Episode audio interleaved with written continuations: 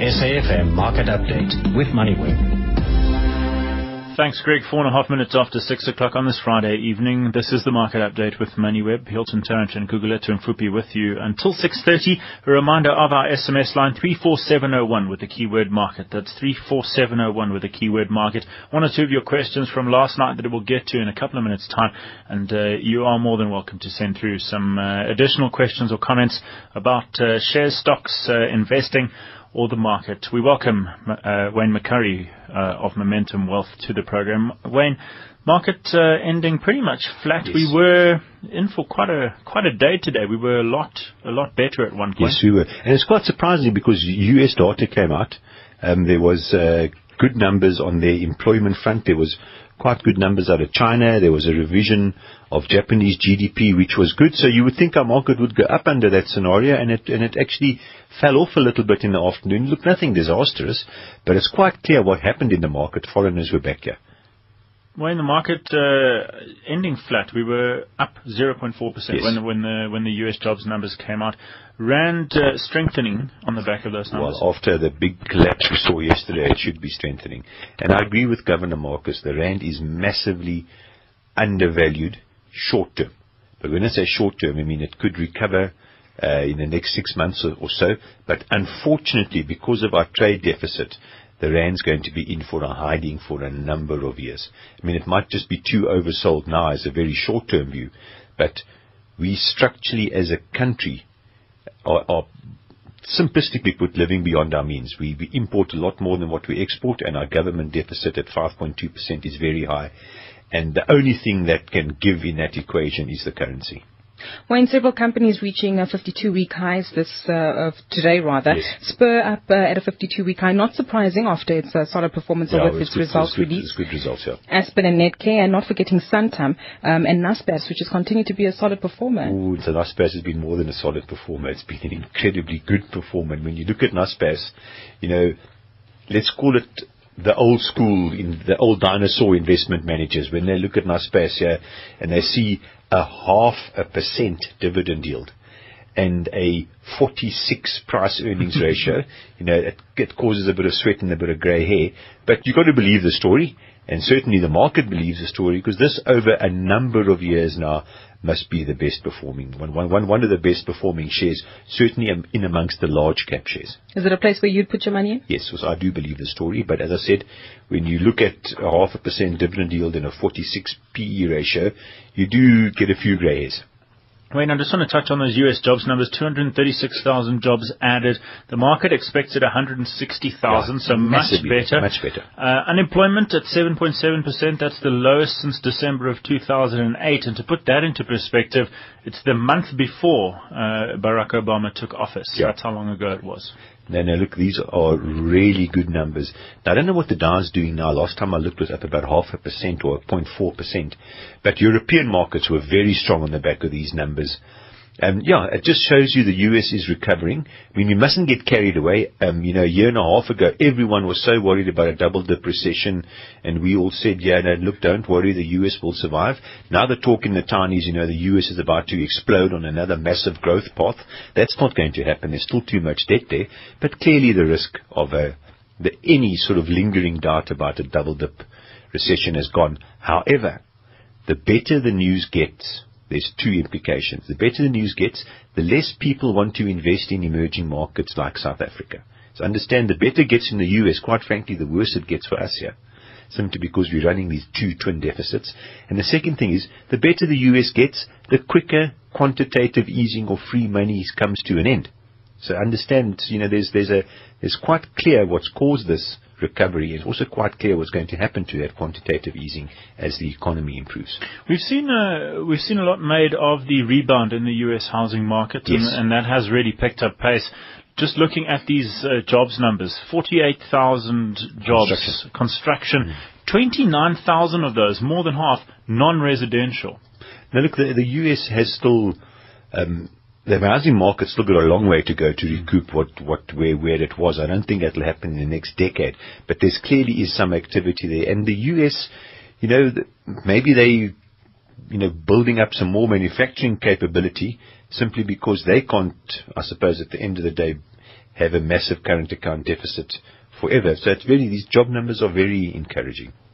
Keeping with uh, international news, we saw the European Central Bank uh, leaving interest rates uh, at historic lows here at 0.75%. I guess this is still. You don't get much lower than that, Trying to encourage and stimulate growth there. Yeah, and, and by and large they're succeeding. Look, Europe's very lucky in that they've got Germany.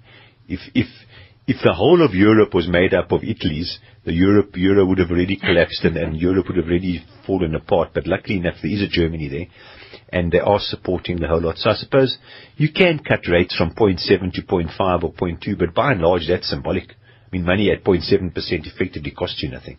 Let's move to Venezuela now. Earlier this week, we heard that its President Hugo Chavez passed away, but it seems as though this had a slight impact on the market as well as the oil price. I know that Venezuela is quite an influential. Yeah, it's, a big, uh, it's a big, it's a big producer, mm. but you're not actually quite sure how much it produces because there's two numbers. You know, the government says it produces X, but the actual reality looks mm. like quite a bit lower than X.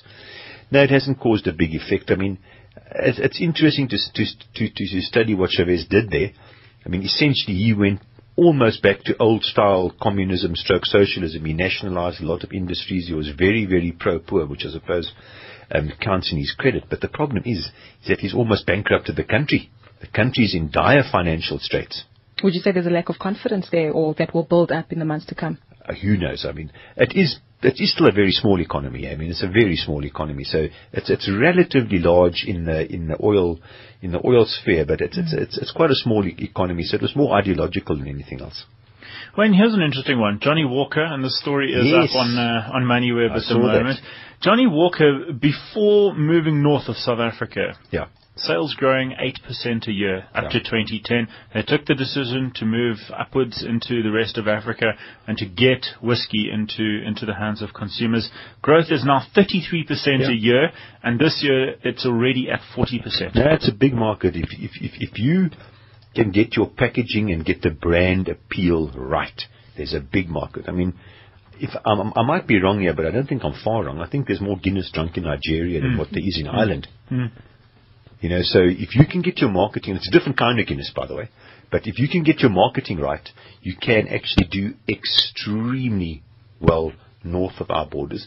And I suppose ultimately, that's where we've got to find growth as South African companies. But the problem is, is that we can't actually compete. You know, we've spoken about this so many times. It's uh, the cost structure per unit is just so high in South Africa to produce anything and export it. And that's not only because of all the normal things we talk about, the volumes are just so small compared to other producers worldwide.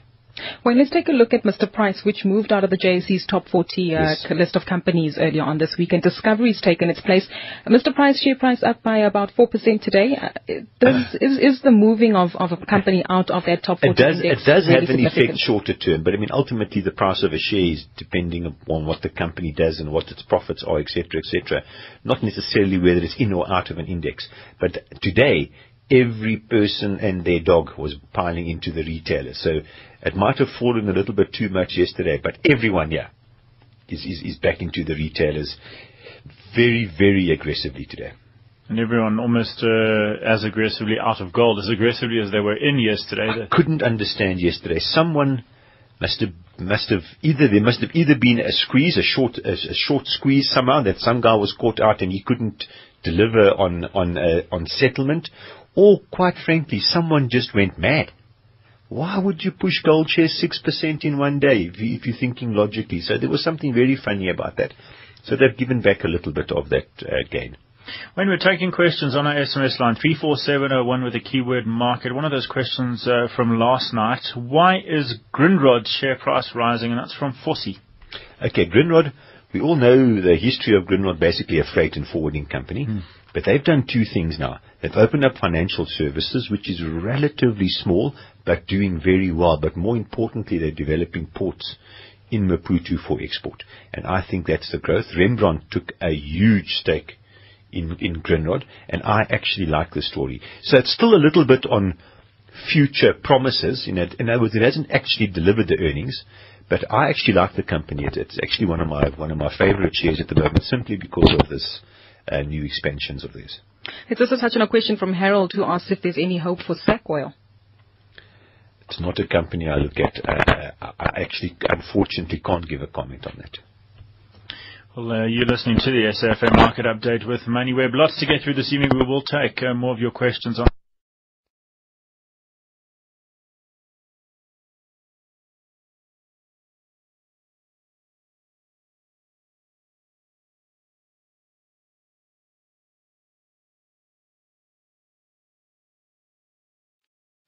Are GM foods safe for human consumption? My body does not have the necessary receptor to bind onto the toxic protein and choke me. So I'm not worried at all, and I've been consuming this maize for the last eight years. Look at me. Until more is known and more long-term studies have been carried out, we think it will be prudent not to jump in with both feet. Join me, Melanie Moses, at 4.50 p.m. on SAFM this week as we explore this controversial topic. If you're a regular listener to Time to Travel on SAFM on Wednesday evenings just after 9, you'll know that I always encourage you to become tourist in your own town or city. And what I'd like you to do is to take a moment and think about something unusual or different that you'd like to share, something you'd like to highlight that makes your town or city so special, something you wouldn't hesitate to recommend to a tourist to your area. Then send me an email to travel at safm.co.za or post something on the Facebook page, Travel on SAFM. As soon as I have a good selection, I'd like to start a feature on the show called My Town. And who knows, I may even call you up and invite you to tell the listeners all about it. Time to travel with Karen Key. That position, can they make that joint chief executive uh, structure work? Yeah, that's that's a tough call um, because it, it you don't see it often. In fact, I tried to think, and there are one or two vague memories, but I can't recall of, of you know where joint CEOs in banks uh, you know, actually uh, have worked well. Uh, an obvious example where it has worked is Stephen Koseff and Bernard Kantor, who have an almost similar type role. Um, but in the end, it depends on, and if I use Bernard and Stephen there as an example, on the chemistry between the two. Those two really know each other, understand and trust each other. So, you know, to the extent that how do Ben and, and Sim get on? Now, the way I know the two individuals, they're not guys who are strong on ego uh, you know, very much team players, and, and I think they should get on well. But the test will only be if there's a big decision to be made where they differ. Kokkie, just generally, given that all four banks have reported, and we don't need to get into to the figures uh, in, in terms of comparison, when you look at a bank and value it against its peers, what would you look at? Now, we, we, especially on the bank, what, there are a couple of figures to look at. Look, the obvious one is to look at the return on capital that it generates, which shows its efficiency, and even there, more important, the return on assets, because the return on equity, to a certain extent, shows the gearing. Um, but then you've got to look at what, what are the bad debts, what are the reserves against the bad debts, and uh, and the cost to income ratio. Um, but at the moment, if you if you look at the big four uh, South African banks, then it's interesting that Standard Bank now for the first time in many, many years trades at a discount if you go one year out, and if my forecasts are correct, um, then it's, it's actually now the cheapest of the four banks on, on the price to NAV and on a, actually even on a PE basis. Kokkie, just looking at the the moves by these banks into into Africa, obviously Standard Bank, uh, perhaps the most aggressive of the big four. Uh, we've seen the the Absa Barclays deal voted on in, in recent weeks, and, and that will go through. Uh, Nedbank forming the alliance with EcoBank, and and FirstRand through FNB, mostly going at it alone. I'm guessing uh, the the battleground now moves north of us. Yeah. In, in, indeed, if you if you look going forward uh, for a few years, potentially South Africa's growth rate is going to be subpar, and and very much so when you compare it to what's available in Africa. Uh, but Africa is tough. Ask, ask Jacko Maree. Uh, you know, it's a very tough battlefield, and you know, it's not like India. We've got one country with a billion people. Africa, you've got what north of 50 different countries, different languages, different regulators, different currencies, uh, with the same amount of people, more or less. So. Uh, Standard Bank has learned the lessons and has obviously the most developed network in the most countries. So, you know, that, that must put them ahead of the game. ABSA benefits from obviously taking over Barclays operations that have been very well run. Uh, so, but still, they have to integrate the two different systems. Nedcor totally different because it, it, it, it, the joint venture with EcoBank, but you're dependent on on on other people uh, and other managements, and you don't necessarily have the expertise to go in and, and rescue things when they go wrong. And in then FirstRand are still building very much from the ground up. But but I think you are right in that uh, the bank who succeeds in growing the African franchise the most over the next you know five years will will be uh, will be the best that uh, the bank that is most rewarded in terms of share price. Kokkie, just to, to shift focus completely, uh, you did cover Warren Buffett and, and the significant stake he bought in Heinz in your in your monthly letter, uh, your monthly investment letter. In terms of his annual letter to investors uh, that he released this past weekend as uh, chairperson of Berkshire Hathaway, what what stood out for you in, in that letter? Yeah, I, I haven't uh, read it in detail yet. I normally keep the detail, you know, for just a week before I go, so then it's fresh in my mm. mind when I sit and listen there. But uh, yeah, the interesting uh, comments he's made is is on um, on the dividend uh, story as well. You know that uh, he's always believed that it's better not to pay a dividend, uh, simply because of of the tax leakage, and now South Africa as well, where we've got now amount of the dividend that goes to the receiver of revenue. Mm. Uh, he's always believed that he can generate earnings for investors better than they can. mm. Now, that's not a statement that many others can make. Uh, we ourselves and most academic uh, research shows that it's much better when um, when management pay out dividends. And companies that pay out good dividends generally are rewarded with higher ratings because the alternative is, you know, return on the ego where managements want to grow the business. But I think, you know, that, that, that's, that's the one that, that just came through in that he's saying that for a while he'll still continue, um, rather investing the dividends for investors. Kokkie Kooyman is head of some Global.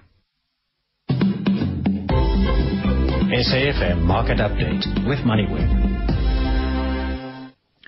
Well, Mike Brown is Managing Director of ETFSA.co's. Uh, Mike, looking at the uh, exchange traded products uh, market at the moment, uh, the end of 2012, 38 exchange traded funds uh, available and listed, 23 exchange traded notes uh, available and listed here in South Africa. That takes you to a total of 61. And if you go all the way back to 2010, just two years ago, that number was 30. So that number's doubled in the past two years. Is that an indication of how rapidly this this market is growing?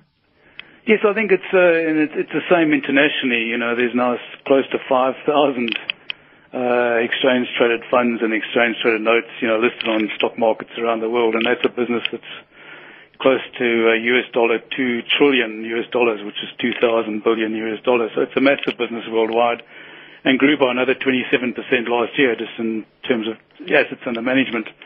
In South Africa, it's a much, uh, you know, it's growing, but it's it's smaller. It's the total industry is only 48 billion rand, and in total, all the ETPs listed on the JSE. And last year, the market cap went up by 19%, just under 20%. Yeah, there's momentum in South Africa, but somewhat slower than internationally. Mike, who's using ETFs? Is it uh, predominantly institutions? Is it retail investors? Are, are, financial advisors actively getting their clients into ETFs? Um, yes, there's a lot of questions there. First of all, I think uh, certain products are, institutions are buying certain products. Something like New Gold, where you're not investing in gold mines, you're directing, investing directly in gold, is very attractive to institutions. They want exposure to gold because it's an alternative asset has a very different sort of price path to any other sort of asset. And the best way to get directly invested in gold is, you know, is, is through buying new gold rather than buying gold mines, which could have all sorts of labor problems and other problems. Mm. So that's institutional product. But we're finding that in certain products like the property tracker funds and the divvies and the, uh, the mid-cap funds and others like that, uh, it's giving exposure to retail investors at low cost, a lot of transparency, and, you know, you're able to buy and sell these things very easily on the, on the JSE or go to platforms like ETFSA and buy them for small amounts of money.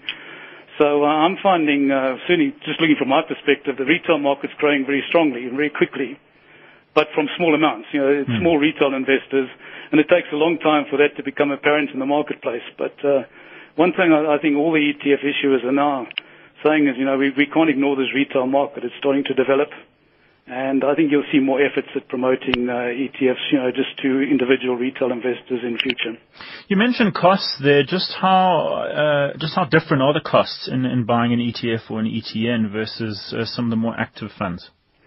Well, typically an active fund has higher costs because they're over-the-counter products, and you know you've got to actively manage a portfolio and employ analysts and risk managers and all sorts of people like that. So your typical active unit trust runs at a total expense ratio, which is a cost of running the fund of about 1.5 to 2% per annum, on average, depending on what type of fund it is. Some are more expensive. Your typical ETF runs at half a percent per annum, and there's some ETFs only charging fees of 0.2% per annum, which is, you know, 20 basis points. Uh, and some are even charging no fees at all. Um, so, uh, so ETFs are quite cheap from that point of view. But of course, don't forget you're just getting the return of the index. You're not going to outperform an index. Hmm. But 80% of active unit trust managers in South Africa can't outperform the index. so if you buy an ETF, you're buying a low-cost product with a 80% chance of outperforming most of the active products that are available in the market. And I think that's what's also starting to create interest amongst uh, retail investors. That's Mike Brown there, the managing, managing director of ETF SA. Wayne, a couple of minutes to go before the end of the program tonight. A couple of questions in. Uh, we'll kick off with uh, two questions uh, from Shoris.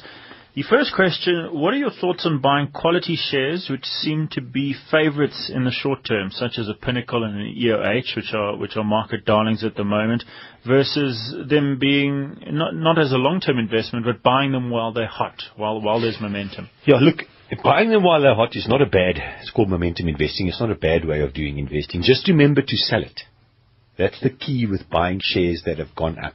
Now, there's been so many studies, you know, do you, or does, does momentum work? Does growth work? Does value investing work? And quite frankly, all the studies I've seen, and understand these studies actually don't mean much because they're all historic and the future's not the same as the past. But all the studies I've seen is momentum investing over time is as successful as value investing. The real loser is growth investing. So maybe because growth investing is a loser, you should be buying it because it might be the winner over the next five years because that's how investments work. But yeah, if you're going for momentum investing, just don't forget to sell. Second question from Shoris. What is your view on Wesizwe? Uh, it's developing a new mine and buying these shares as a small proportion of one's portfolio, so 5% of a portfolio, for example. Well, as long as it's small, it's okay. But I mean, I, I, I don't startup platinum mines, I think, are in, are in just deep difficulty. Platinum mines in general are in deep difficulty. Look, I'm, I'm, I'm quite happy to buy to buy Impala and, and, and Amplats because the capital sunk there already. The capital's there.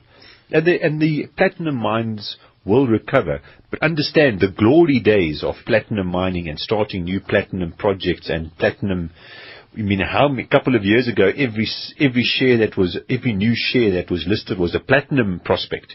Those days are long gone, eh? Moving on to another question that we got from Jabulo, who's a good friend of the show. He asks, what makes a good portfolio manager? If I knew the answer to that. Come on, Wayne, you one of them. No, no, look, um, what makes a good portfolio manager, I suppose, is track record. It's hard to put five new managers together and say, this person's better than that one because of this and because of that. But if you've survived a few ups and a few downs and you've survived a collapse here and a financial crisis there and a boom and a bust and a stock market bull and a bear market and you've cut your teeth and you're still around, I suppose that makes you a reasonably good investment manager. So it is at the end of the day track record, but what attributes, I think, is just so simple. It's just pure common sense. Investments isn't a, a science that you need to be a rocket scientist and a doctorate of statistics to work out. It's not, that's not investment. Investment is a lot, quite frankly, easier than that. It's just more difficult to get right because you're trying to guess the future. So I suppose the best attribute anyone can have is just a good solid dollop of common sense. Don't get caught up in the positives too much. Don't get caught up in the negatives too much. Try and see through the the the, the, the smoke and mirrors. Yeah. Mm. Wayne McCurrie is with uh, Momentum Wealth. Well, it was a day where the JSE ended up just 0.03%, 40,732 points, up 13 points. Resources down 1% on the day. Gold shares uh, down over one and a quarter percent. We saw financials and industrials up about 0.4% on the market. Overseas markets uh, looking uh, roughly better. Uh, the Dow in the US and the S&P 500 up about a quarter of a percent each. The rand is at 9.13 against the dollar, 13.60 against the pound pound, 11.85 to the euro. Gold, $1,575 an ounce, still lower today. Platinum, 1584. Full podcasts and transcripts of tonight's show will be available on moneyweb.co.za or you can download our Moneyweb Talk app available for free on all major app stores. From myself, Hilton Tarrant. And myself, Gugulethu Mfuphi. Have yourselves a great weekend. We're back at 6 p.m. on Monday. It's 6.30 now and time for Game Plan.